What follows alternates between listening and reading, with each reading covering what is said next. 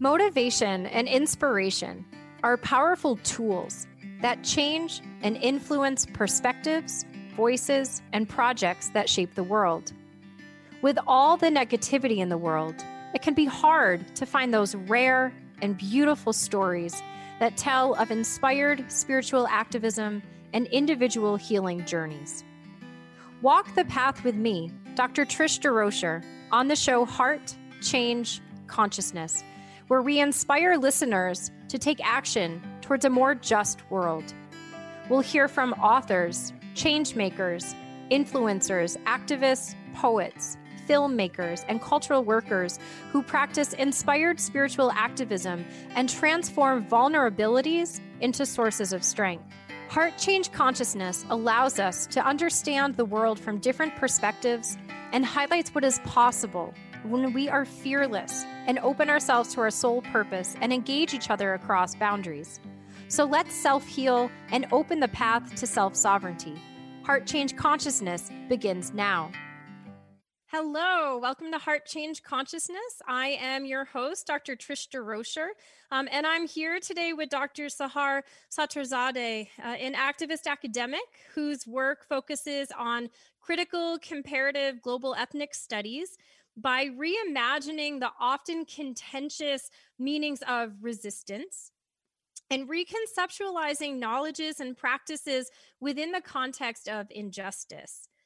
Sahar is especially interested in the possibilities of scholarship and teaching to affect social transformation by engaging with sociologies of education, uh, particularly in higher ed. A daughter of U.S. refugee settlers of Azeri, Iranian, and Persian heritage, Sahar is currently an assistant professor of education studies at DePauw University and a research associate at the Chair for Critical Studies and Higher Education Transformation at Nelson Mandela University uh, in South Africa. So, Sahar, thank you so much for coming and being here with us today. Thank you for having me. It's such a pleasure to be here. I'm really honored and looking forward to the conversation. Yeah, me me too. So, um full disclosure, I had the good fortune of being a colleague of Sahar's a couple of years ago. Um and that's where I really had a chance to witness how deeply she embodies um, the principles right with which her work engages. So um, sometimes in academia these can be like purely intellectual exercises but this is not the case for sahar. This is really a way that she lives her life. Um, and she brings a really powerful creative energy and resistant imagination to her scholarship. Um, so you know there are many people uh, addressing social justice issues in academia, focusing on oppositional knowledges and social movements, but often it stays with critique. Um, and Sahar's interventions are not just about critique of existing structures. Uh, they're really about propelling us towards like a thinking, a being, a doing, and imagining on all of these different levels uh, uh, differently, right? In more just ways. Um, and really motivated by a deep sense of love and uh, collective accountability. Um, so, Sahar, I know a little bit about your work, but I always feel like, um, you know, whenever I'm looking at your website or listening to an interview or just seeing what you're working on, I always learn more because you, you, it's, it's such, um, your work is so passionate and you bring passion to everything you do. So I'm wondering if you can just share with our listeners, um, in your own words, the work that you do in the world um, and anything about your life path that's influenced your work. Um, and like, how did you come to be you and embody this work so passionately? Wow. First, I have to rewind a little bit because I think you give me too much credit, Trish. I, I really appreciate uh, you seeing that you know i'm embodying this work you know beyond the intellectual realm and it's it's a work in progress. I'm still striving to do it. It's something that you know i fail at a lot. You know there's a lot of challenges and obstacles but there's also victories along the way and i know i'm not alone in trying to look at ourselves in in a holistic manner and not just like you know in this physical body kind of form you mentioned that my parents are refugee settlers. So they met in Iran and they're members of the largest religious minority in Iran, which is persecuted currently by the government, the, they're Baha'is. And because Baha'is are not considered citizens of the, citizens of the state, they did not have really any basic rights, including the right to higher education. And so, very similar to during Jim Crow in the United States, when finally, you know, African Americans were allowed to go to university to uh, to some universities and colleges, it was only at night. It was segregated from, you know, whites during the day. It wasn't ideal times, you know. And so, similar to the context of my father, he went to college to finish his bachelor's degree in eight years, you know, and only allowed to go at nights because he wasn't allowed to mix with, you know, Muslims and Christians and Jews and Zoroastrians. So, Baha'is were segregated, but they did not want this life for their future children. And so they made the decision to flee because of the persecution. Family members were incarcerated, imprisoned, and also executed. And they went to Germany first. And Germany, you know, of course, it has with its xenophobic undertones that there are no jobs for immigrants here. We don't have jobs for foreigners here. And my father had learned German fluently, thinking that that's where they were going to go, did not know English, but they ended up, you know, arriving in the United States where I was born. And, you know, fast forwarding to my teens, I found out that one of my cousins in Iran, his name is Fardad, he was riding with you know a large group of other youth to go to the turkish border to get access to higher education. They they went to settle in a refugee camp to eventually access higher education so they were traveling on their way there but they were all shot down and killed due to some kind of conflict at the border. And i was 17 at the time so I was 19 and i was like wait a minute. You know my cousin is denied access to higher education, which in you know in Iran, Baha'is are not allowed to go to university. And here I am as a 17 year old, and I'm taking you know I'm taking my education for granted. have a lot of privilege in, in terms of what I have access to where I'm living in the US. And realizing that education is not mine, you know, it never was, that it's something I have to do with it, and that's what matters. So I you know, starting with my parents and the journey, my mother and father, and how it was so justice oriented, I feel that that's why I became so determined to seek justice in everything that I try to practice and do. Like I said, it's a work in progress, but the inspiration of trying to find justice in everything and equity in everything, even within the injustices and inequities within the systems and structures like higher education, like even within activist spaces, right? And human rights discourses. It's just been really motivating for me to like even how I think, how do I teach, how do I write, how do I engage with people, with community?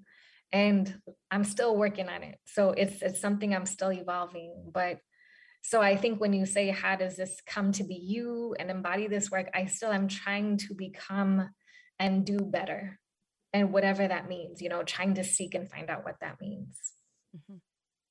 Yeah, I, I appreciate you sharing that context and and just how the pieces of our lives do often come to influence our, our points of intervention or or where we see right there's there's many different ways of carrying out justice in the world but like what's our entry point and where do we feel pulled and compelled by? And um yeah so i i really hear that um just recognizing higher ed and the education system as a site of struggle and and as a, a site of injustice and how do you carve out space for justice and equity within these structures? Yeah.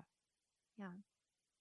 Well Sahar, when we were kind of having a conversation, you shared with me um, a recent piece that that you wrote, which is kind of another point of intervention for you um, in the Journal of Baha'i Studies, um, called "When We Invisibilize Our Nobility."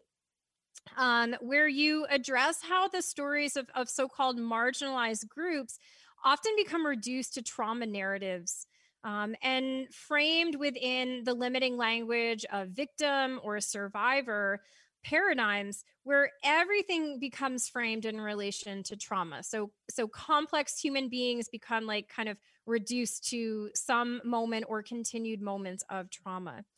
Um, and in this piece you also address your own personal history with intimate partner violence and you reference an event where you were publicly labeled a victim of domestic violence without your consent right and kind of in real time. So um, the story that that sahar shares in this piece is you know she's about to present she's on a panel and then someone introduces her in this way that she doesn't understand herself and it kind of just throws throws her off. Um, so sahar you discuss how like this this moment challenged you to create a new narrative for yourself um, but it, it's not just about that personal you're connecting that personal to like okay what do i learn and how can i connect this personal experience with more of a macro level reflection on the danger of like damage centered narratives of oppressed groups where um you know groups can become pathologized or, or somehow only seen in terms of of perceived brokenness um so i just want to provide a couple of quotes and then i'd love to hear more about um, why you wrote this piece, you know, why um, this avenue and and all of those things. But so you suggest that to counter this framing, which is really limiting, um, you argue for quote visibilizing nobility for ourselves and our communities. And you state that quote visibilizing nobility demands that we look at members of our human family who endure injustices and inequities in varying degrees with new eyes, not merely damaged bodies or spiritually disembodied beings, but as souls, as embodiments of nobility or noble embodied beings. End quote. Um, so I'm wondering, Sahar, if you can just tell us a little bit about what prompted you to write this piece, um, to share your own story as part of the piece, and um, yeah, just kind of discussing a little bit more about what do you understand visibilizing inherent nobility to be? Yeah, so that's the question I'm still, you know, trying to trying to come to terms with, but it was it was interesting to be on this panel, you know, after being in this abusive relationship for 5 years. That was it was economically, emotionally, psychologically, physically, and spiritually abusive. It was just, you know, the multidimensional in terms of its abuse, all that's interconnected. But I hadn't disclosed that to anyone. And I'm at this Violence Against Women Act, you know, Capitol briefing. And I'm introduced, you know, with with the closing sentence, and she's the victim of domestic violence, which is which was shocking because I didn't tell the panel organizers mm-hmm. that I had experienced abuse. So mm-hmm. clearly there was conversation about me behind my back and maybe she would be a good. So I, as I mentioned in that, you know, in that paper, when we visit, when we invisibilize our nobility, it's like I was, I felt tokenized as the poster kind of victim, the one who's still damaged, right? Not yet trying to, because there was a survivor who introduced herself as such. And then there's me who's you know the other end oh here's our you know here's the one who's damaged who's still like going through it and what can you all do and it was really powerful for me because it wasn't until you know later that i realized i was di- diagnosed with ptsd and still working through that and going to south africa for my postdoc and i went to bloemfontein and I was engaged there. And then there was just this another onset of student protests happened, you know, across the country, including at the university that I was at, at the University of the Free State at the time.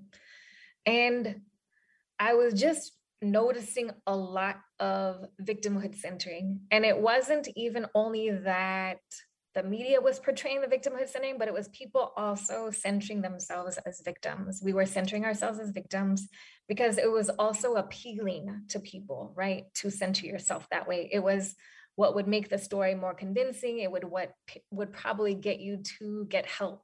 It makes me think of this whole idea of what Cole talks about this idea of the white savior industrial complex, right? It happens in development where mm-hmm. there's this idea that we need to perceive people less than, or kind of even this idea of the noble savage, where there is some damage, there's uncivilized aspects of them, but there's also this nobility, this human part of them that can be saved, right? And what can we do with that? And I don't think it's only limited to white people, but even kind of Euro America, especially in the Northwestern Hemisphere, there's this idea of how we view the world as damaged or less than or as deficient, deprived, what Walter calls kind of the five Ds, right? She says deficiency, damage, you know, depreciation, all these things. And so thinking of my own experience and being in South Africa and having conversations with mentors and colleagues about it and why are we fetishizing victimhood so much? How is it helping me as an individual? How is it helping as a com- as a community in terms of trying to seek out justice right?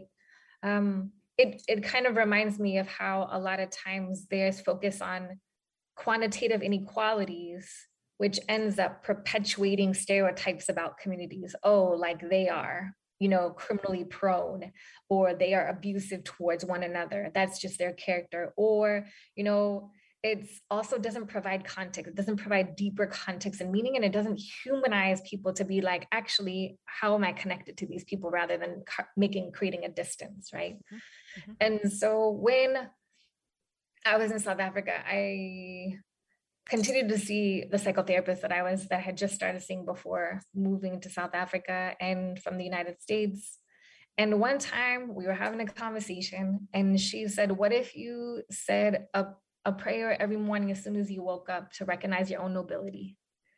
And I was like, what? And I was so confused.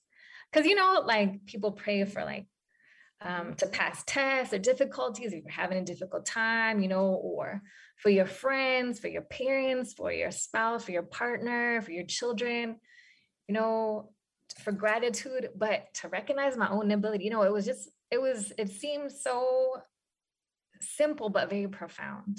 Yeah. And so within the Baha'i faith, we there's this belief that every that what is the core of identity is a soul. And that so this idea that everyone is inherently noble, that everyone is created noble. And if you believe in this idea of a creator or higher power of being, that you were created noble and the soul is what connects us, not necessarily just our humanness, our flesh, our, you know, our bodies and our skeletons and our blood. but That's not what we all have in common, but I also this idea of the soul and this highest, this, the soul of like, it's an unknowable essence of soul. It's not tangible, but it's capable of the highest aspirations of a human being, you know, like the, the highest qualities and that everyone has this, but because we're also human and imperfect and flawed, we have to do work to excavate those qualities of the soul, right? So there's this kind of understanding. And so when I talk about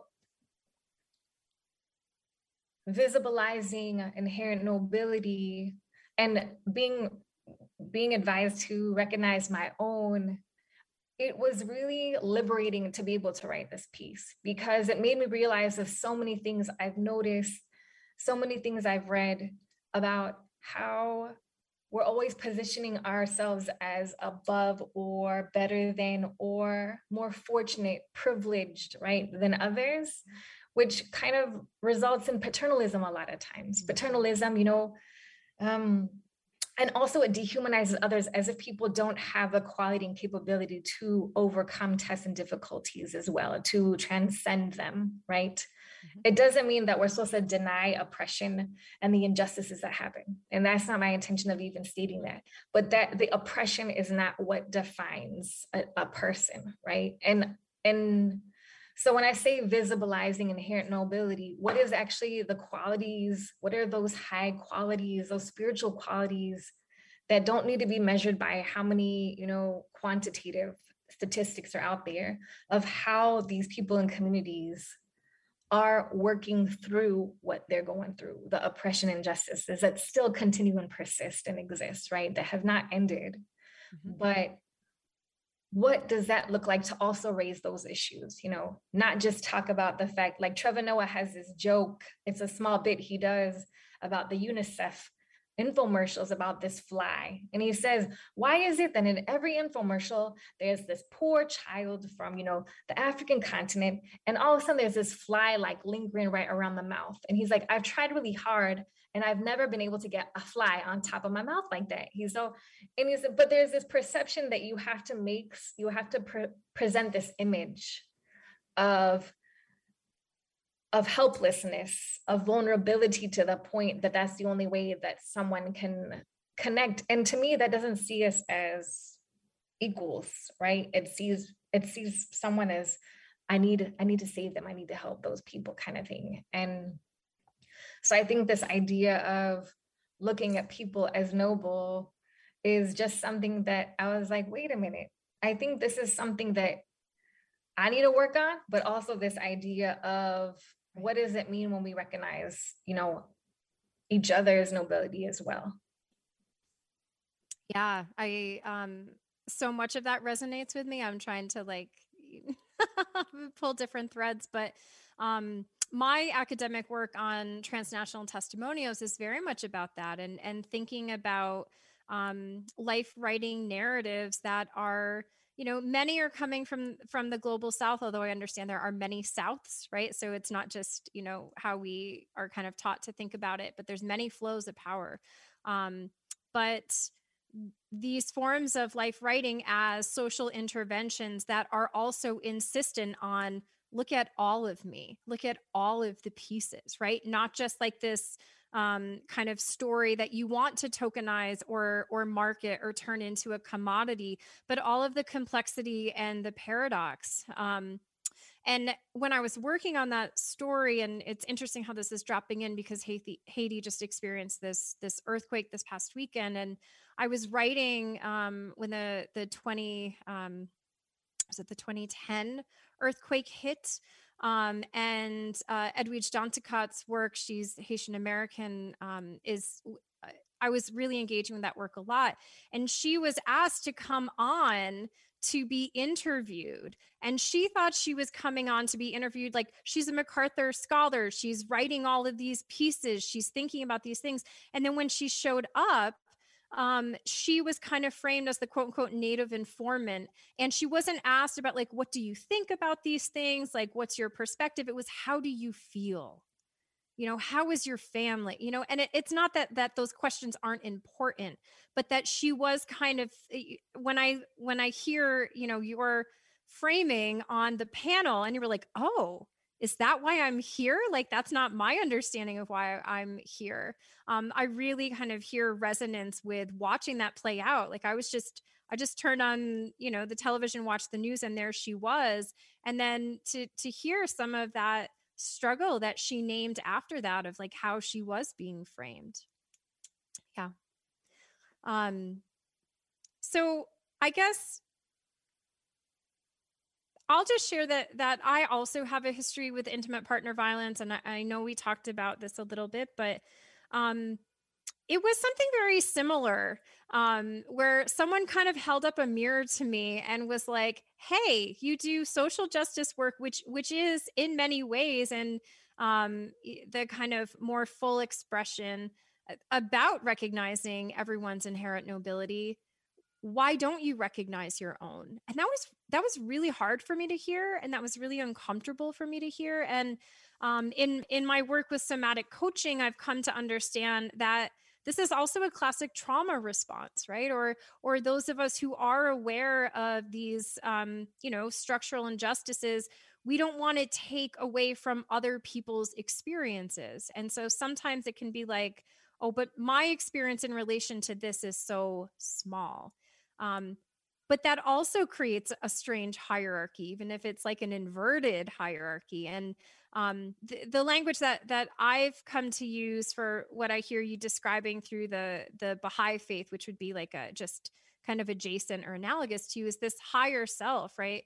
Like so i have this human self i have these identities i have this like life path but i'm also multidimensional right and i i do have this higher self and and this higher calling and this higher soul purpose um and to recognize the ways in which i wasn't honoring that was was really painful um, honestly. And I guess I, am wondering if you could just share, um, you know, how how did you come to understand um, that this inherent worthiness like how did you connect the dots i'm wondering between like your personal experience your spirituality and your therapist being like hey why don't you practice this? Um, and just what what that experience was like for you having that mirror held up? Yeah it was it was definitely humbling. It, you know and you sharing about your own experiences and talking about how painful it you know it was to it's funny because you know there's this thing of you just totally forget yourself. And i think often when it comes to being in an abusive relationship you you learn if you haven't already learned before being in an abusive relationship because of other forms of socialization that make us more prone to kind of stay in those kind of relationships it's like this reinforcing belief that you do not have value and that you do not matter and so you forget that so when someone tells you that it was really humbling because i said oh my goodness it reminded me she had you know, I have ovarian cancer. And so I'm in remission right now, but I really did not want to have this procedure because I really wanted to have children. So I didn't want to face the risk of having to have anything removed in case, because you have to sign a waiver that just in case, you know, certain organs must be removed in the process to give consent. And my therapist was like, if you're so committed to justice and all this, you have to be alive to be able to do that. She said, and I said, mm. wow. you know, it's kind of like that's so true. You know, it's and she's like, there are many ways to love children, you know, and and so it's like it kind of reminded me of that that thing of not thinking about my commitment to justice in terms of beyond the self at this point it was so much it was so inward at that point but then looking at this idea of of nobility and seeing like what is it you know what does it mean to actually recognize my own because it's almost feeling hypocritical it's not you're not fully understanding what justice is if you're not practicing it within first right it's kind of like what kind of what kind of hypocrite am I, you know, in those kind of things. And it's interesting you mentioned Edwidge Danticat's work because one thing I remember in an interview when she was saying the reason why she likes to write about Haiti, about the people and the stories, is because people only hear or visibilize Haiti when there's a coup or a natural disaster. You know, like even after hearing the news of the earthquake, um, which followed the assassination, right, that happened of president and and I was just like, Haiti can't catch a break. And that's like I, what I was saying because I was so frustrated about all the the trauma and the damage narratives that you constantly hear. It doesn't mean that it's not a reality that has historical implications, right? Right. right. Um, but it was just like, wow. And it's the same with Syria. If you Google Syria, all you see is images of war. Um, and Afghanistan was happening right. You know, there's always there's something everywhere you notice that there's this kind of even highly highly profiling black faces right as being criminalized within the united states and even within databases in, in the police system. And so this idea of if i believe that everyone is inherently you know noble then i have to look within and be like hold up i need to do work on myself to see what that really looks like because if i don't do that work then it's not complete. Then i don't really see people as noble because i'm not starting within you know? It's it's kind of that whole like deeds not words you know and not beginning and ending with words. I have to actually strive to be and do this on a regular basis. And when i went through that abusive relationship and all the different experiences i felt like my spirit was like i had no spirit. I didn't want to live. Um i did attempt to take my own life. And I immediately called a friend who came and stayed with me, you know, um, assured my, and I called my parents, which was strange. I would have never thought to do that, but I called my parents and my mom came on the first flight that she could. And watching my mom scrub blood out of the bathtub was just, it really hit me. Yeah.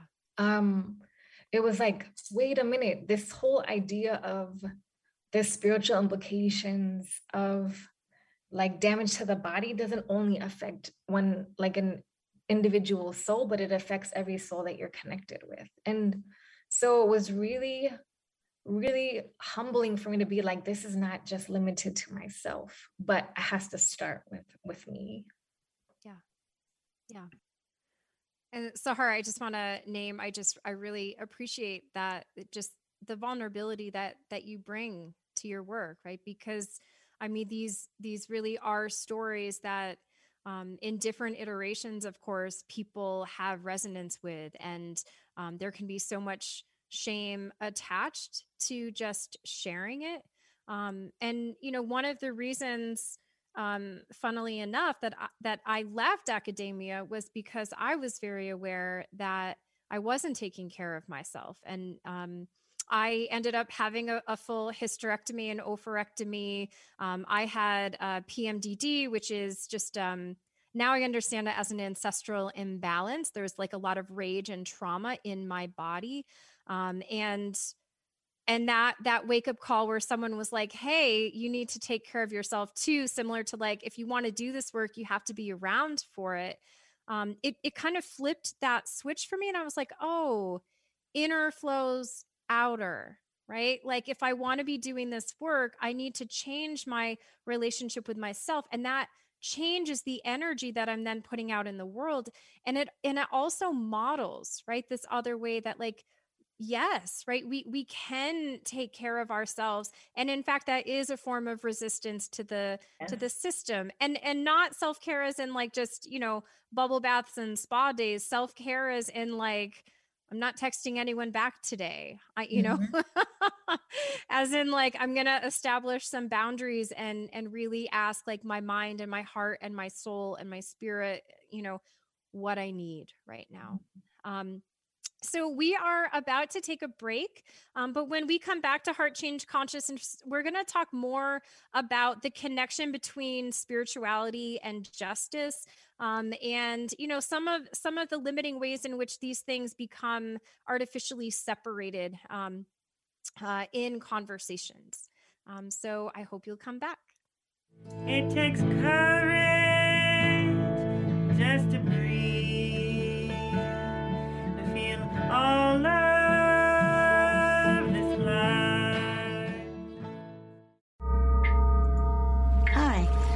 Patricia McNair, host of Divine Guidance with Patricia, and I'm here to help you live a more authentic, spiritually connected life. Join me every first and third Wednesday at 9 a.m. Pacific on TransformationTalkRadio.com. Being who you are in everyday life is the key to unlocking soul wisdom within that our whole self already knows. Get ready to embrace your spiritual, mental, and emotional well being, your whole being. Discover your gifts and strengthen your connection to spirit. We will explore earth guidance, divine truth, and love, past life lessons, and so much more. So listen in to Divine Guidance with Patricia and join in your personal adventure to triggering, opening, validating, and being all that you are. For more information about me, visit divineguidance.earth. Champion Your Life with me, Leanne Champion. First Wednesdays at 1 p.m. Pacific Time on TransformationTalkRadio.com. That new gym membership might help you get fit, but what about emotional fitness? Jump into the rushing waters of personal growth. Don't waste another minute feeling unfulfilled. Visit championyourlife.com and let's do this together. It's time to get your life back on Burn Bright Today with Jennifer Marcinelli. Tune in each month on TransformationTalkRadio.com. Learn to move from the darkness of burning out to the light of burning bright. Jennifer is redefining stress and the energetic causes of burnout, shining a light on process to get your life back. For more information about Jennifer and her work, visit burnbrighttoday.com. Tune in to The Truth is Funny with Colette Steffen each Wednesday at 8 a.m. Pacific, 11 a.m. Eastern on TransformationTalkRadio.com. This hit show will have you thinking outside the box and riding the wave of infinite potential. Join Colette on the Higher Self Network, inspiring listeners to shine their brilliance and ensure success while roaring with laughter as they recognize the humor of the giant cosmic joke. Visit thetruthisfunny.com.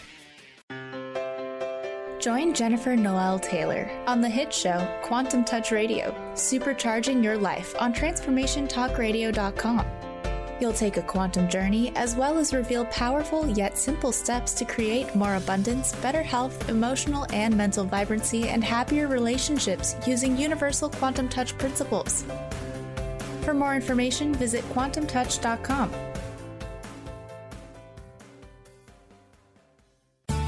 Healing has a ripple effect. One person's healing affects everyone around them. This is where the power of sharing our stories can be so important. Tune in to Playing on the Edge Radio with Megan Edge each month on Transformation Talk Radio as Megan provides you with ways of sustaining radical and powerful changes in your life. Enact the power of radical change. To find out more about Megan Edge, visit her website at meganedge.ca. Come alive,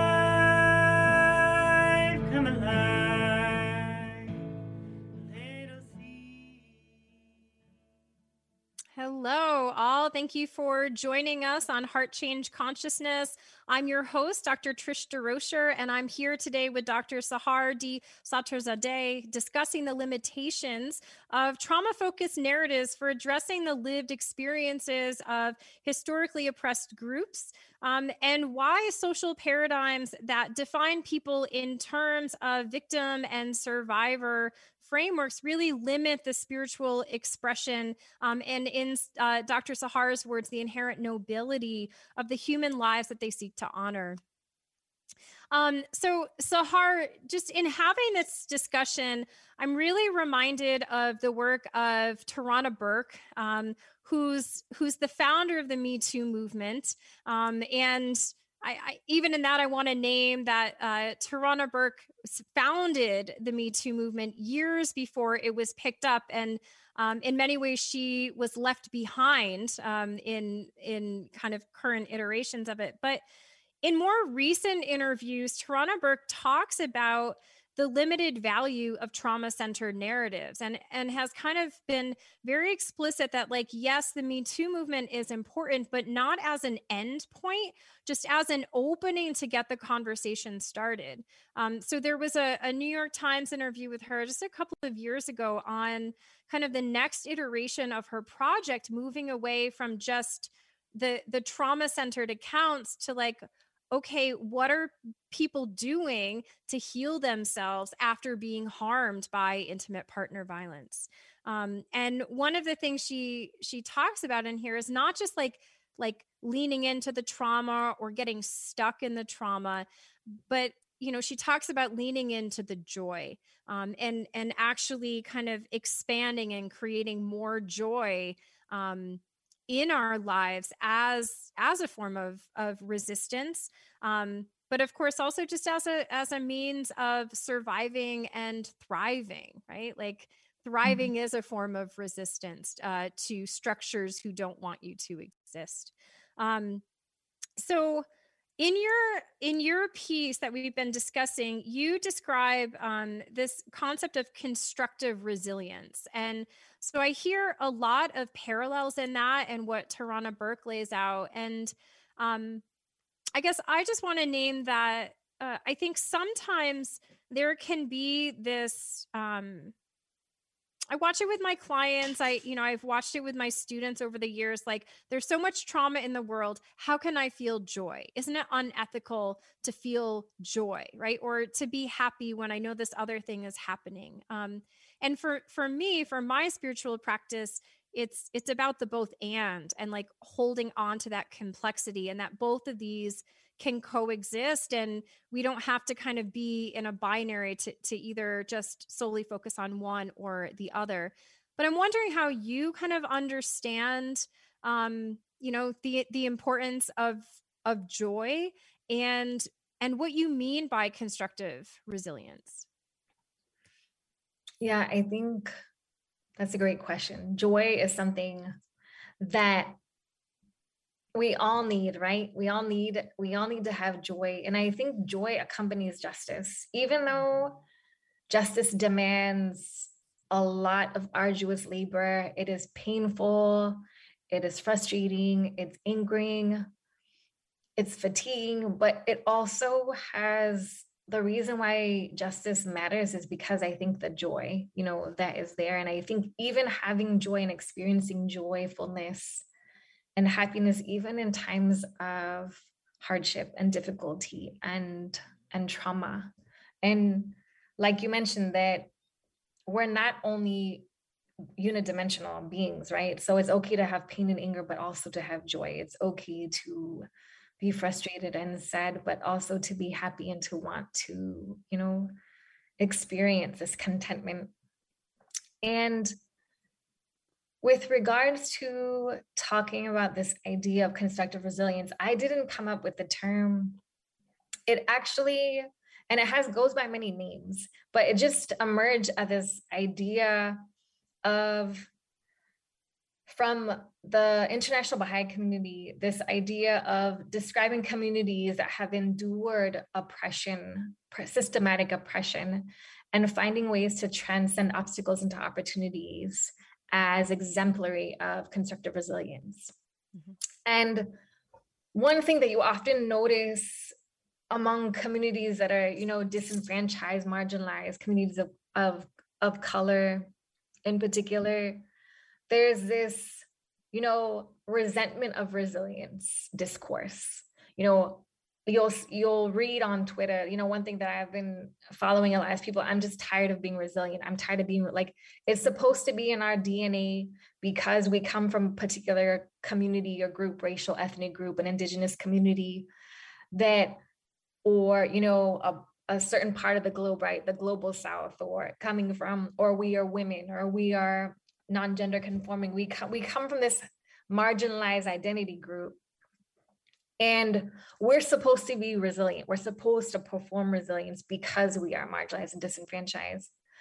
And what's interesting is i think what constructive resilience does it's this idea that you are not bouncing back from or going back to a place of where you were before the trauma, but you're actually being able to move through it in a way that is to benefit yourselves and your community in a in a constructive, productive way towards progress of yourselves and your community.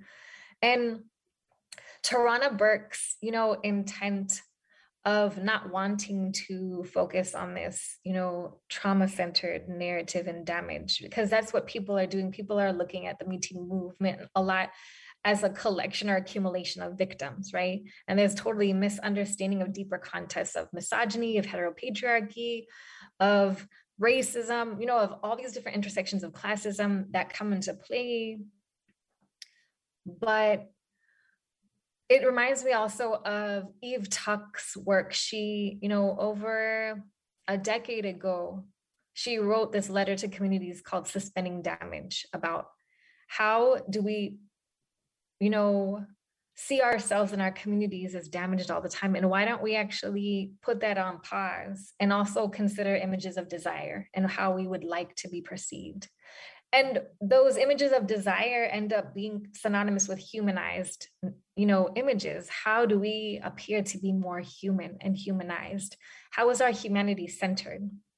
So with issues like constructive resilience you know Gerald Vizenor uses whose indigenous scholar talks about survivance which is this idea of not only being a survivor but also being this able to how indigenous communities have intergenerationally been you know able to not only transcend and persist through the obstacles and the oppression the systematic oppression that the communities face but they're doing things for the community language you know knowledge production in terms of healing and health and well-being and values. There's all these different things that communities are doing to varying degrees to show that we are not just resilient. We're actually you know moving forward and trans we're intergenerationally thinking we're sustainable thinking but we're also believing in this idea of our futurisms you know our the, the our future generations and not only starting and ending with ourselves so you know there are so many examples I can think of. Even Imani Perry, when you talk about joy, last summer there was a piece she wrote in the Atlantic called "Racism is Terrible, Blackness is Not," mm-hmm. and talking about those of uh, those of you who see us protest. You know, we can also dance, we can also celebrate, and we also sing, and it's a form, it's an act of insistence. You mm-hmm. know that we are still we are not only still here but we can still be human we can still have joy and she is basically saying and those of you who are not you know a part of our community can also enjoy and celebrate that with us and not see it as something you know impossible or distinct or separate from us and so this idea of constructive resilience it's funny because when you think of this I mean, there's so many examples. It makes me think of like going back to Syria. A lot of people don't know about this story in Madaya, where a first year dental student and a veterinarian were basically in the city that was locked out. You know, they it was under control by Hamas and also the Syrian um, rebels, Syrian government where basically no medical supplies can go in, no food can come in, and you have over 40,000 residents in the city of Madaya. And because there are hundreds and hundreds of landmines that are surrounding the city, there's also so many injuries, but there's also bombing from overhead. So there's no medical, you know, personnel. They end up fleeing because of threats to their lives. And then you have this veterinarian and this dental student step up to perform operations that they've never done before in their lives, all through this mobile phone network on WhatsApp with Syrian Americans using a cell phone. And to me, that's an act of constructive resilience. What is something you could do within this? And that's a story that people don't talk about, right? That's like, that's something about Syria we don't talk about. We don't talk about this concept of sumud, where Palestinian women, you know, are using issues you know they're using sisterhood but also spiritual concepts of maternity and and motherhood in the community to be able to show how important communities must thrive you know whether it's through food and language and education. Like there's this constant per- persistence in terms of an insistence. It's like what audra simpson says it's a refusal or a denial or rejection to think that we we don't have the capacity to even move through this and still be living not just surviving right? And not just enduring but also living. And that we have the capacity to do that. And i and i think that's what this idea of having this inherent nobility you i believe that there's a connection within the soul that allows us to move beyond the physical emotional mental damage that there's also this capacity of the heart and soul that we need to also bring into play to help you know balance and complement that. So i understand that resilience on its own is often contested and problematized and i think it's nice for us to think of what are ways that we can reimagine what resist what resistance and even resilience means in response to oppression yeah yeah i mean those are all such powerful examples. Um, and yeah, that, uh, I mean, I guess I'm just going back, like, I learned what joy looks and feels like. Um, in activist spaces mm-hmm. right i remember trying to a student was like trying to understand mm-hmm. but like why do you protest i was like well sometimes it's just being in community mm-hmm. with people right like there's there's all of the the challenges of the struggles and and you know organizing and as you were talking about like the fatigue and like you know when is this going to stop like how many generations and there's those those moments those really heart-based moments in them where um you know that kind of soul to soul you're working towards that justice and recognizing each other's inherent nobility mm-hmm. um we are almost out of time sahar i i want to turn to just think about um just some of the challenges of doing social justice work. Um, you know, from a spiritual pers- uh, perspective within a spiritual structures such as uh, higher education. Um, and and my understanding of the Baha'i faith is that justice and spirituality are kind of inherently interlinked. Um, and so I'm wondering. Um, you know just if if you can talk about how spirituality and maybe that's incorrect but how spirituality informs your praxis and and some of the limitations or challenges that you find and and some ways that that you also work with these paradoxes mm-hmm. yeah so i definitely believe that justice is a noble quality and i think it's something that is felt in the soul you know i don't think it's something that it's only triggered by this physical sense or mental intellectual sense of what justice is that it pulls at the heart and the soul and you just feel it and sometimes you can't explain it. Because there's also critiques of what justice isn't right? And what what it demands what it requires and how it's misused and often fetishized what, like we hear the term social justice used often. Right. Right. what does it mean? You know what does that mean? What does that look like we can talk about requiring it from others, but how are we practicing it in terms of how we even require it or demand it, even for ourselves? Mm-hmm. And so, like systems and structures like higher education, which is funny, you know, I study critical university studies, you know, but I'm working within the system at the same time, and I'm constantly finding myself at war, like mentally, with this idea of being in a space that is so oppressive for, on so many different levels, but I'm working within it, you know, and there's this hypocrisy. But if if I look at systems and structures as networks of minds and hearts, and those minds and hearts are at varying degrees in terms of where their intentions are at, or even where their spiritual work is at. You know because if i believe that everyone is inherently noble regardless of how oppressive an action or thought might be done there's still this capacity to be able to transform. And you had mentioned earlier you know when we spoke that you needed to work within both to be in such a space like academia that you realized you had to do work within first. And i think that there's this necessity of we have to do the work of excavating that spiritual sense of justice within ourselves 1st mm-hmm. to be able to work within a space that perce- that can be perceived as unjust and oppressive but there are little tiny points of light still that also strive and yearn for that same kind of degree of justice internally and externally as you do and like when you mentioned con- community matters to be able to build community with people without trying to carry the labor you know that is often perpetuated among like particular groups and peoples right? To do for the whole institution or the whole system and structure.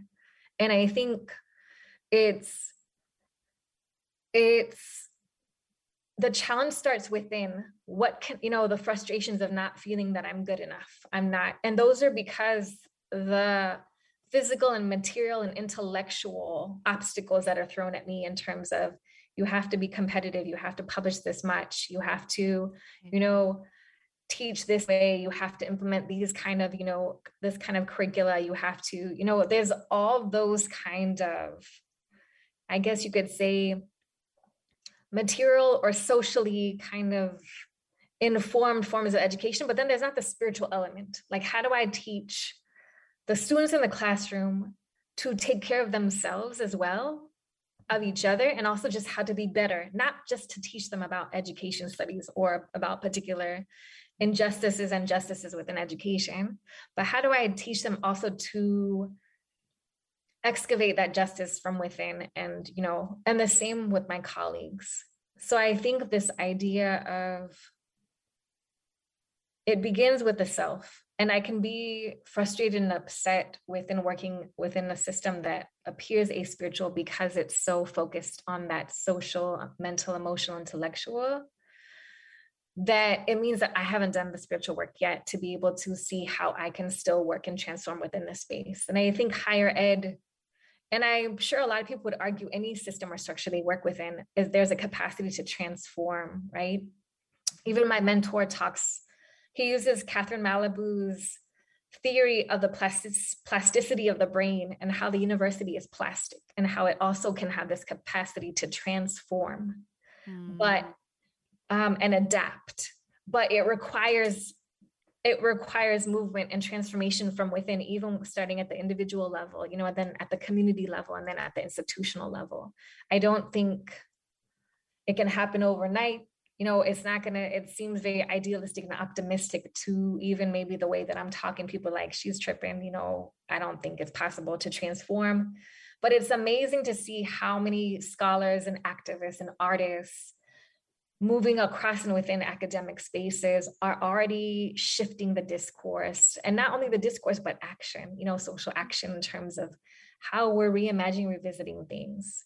It's evolving it's slow but it's there's the things that are happening and i think this idea to to be able to see you know an institution transform within it's just very much indicative in terms of people individuals those hearts and minds also transforming within Thank you for tuning in to Heart Change Consciousness on transformationtalkradio.com with me, Dr. Trish DeRocher. Make sure to come back next time so we can continue to awaken your soul purpose. Look forward to more conversations with your favorite authors, changemakers, influencers, activists, and many more who practice inspired spiritual activism and transform vulnerabilities into sources of strength. For more information about me and transformative consciousness coaching, visit transformativeconsciousness.com. That's transformativeconsciousness.com. This was Heart Change Consciousness on transformationtalkradio.com.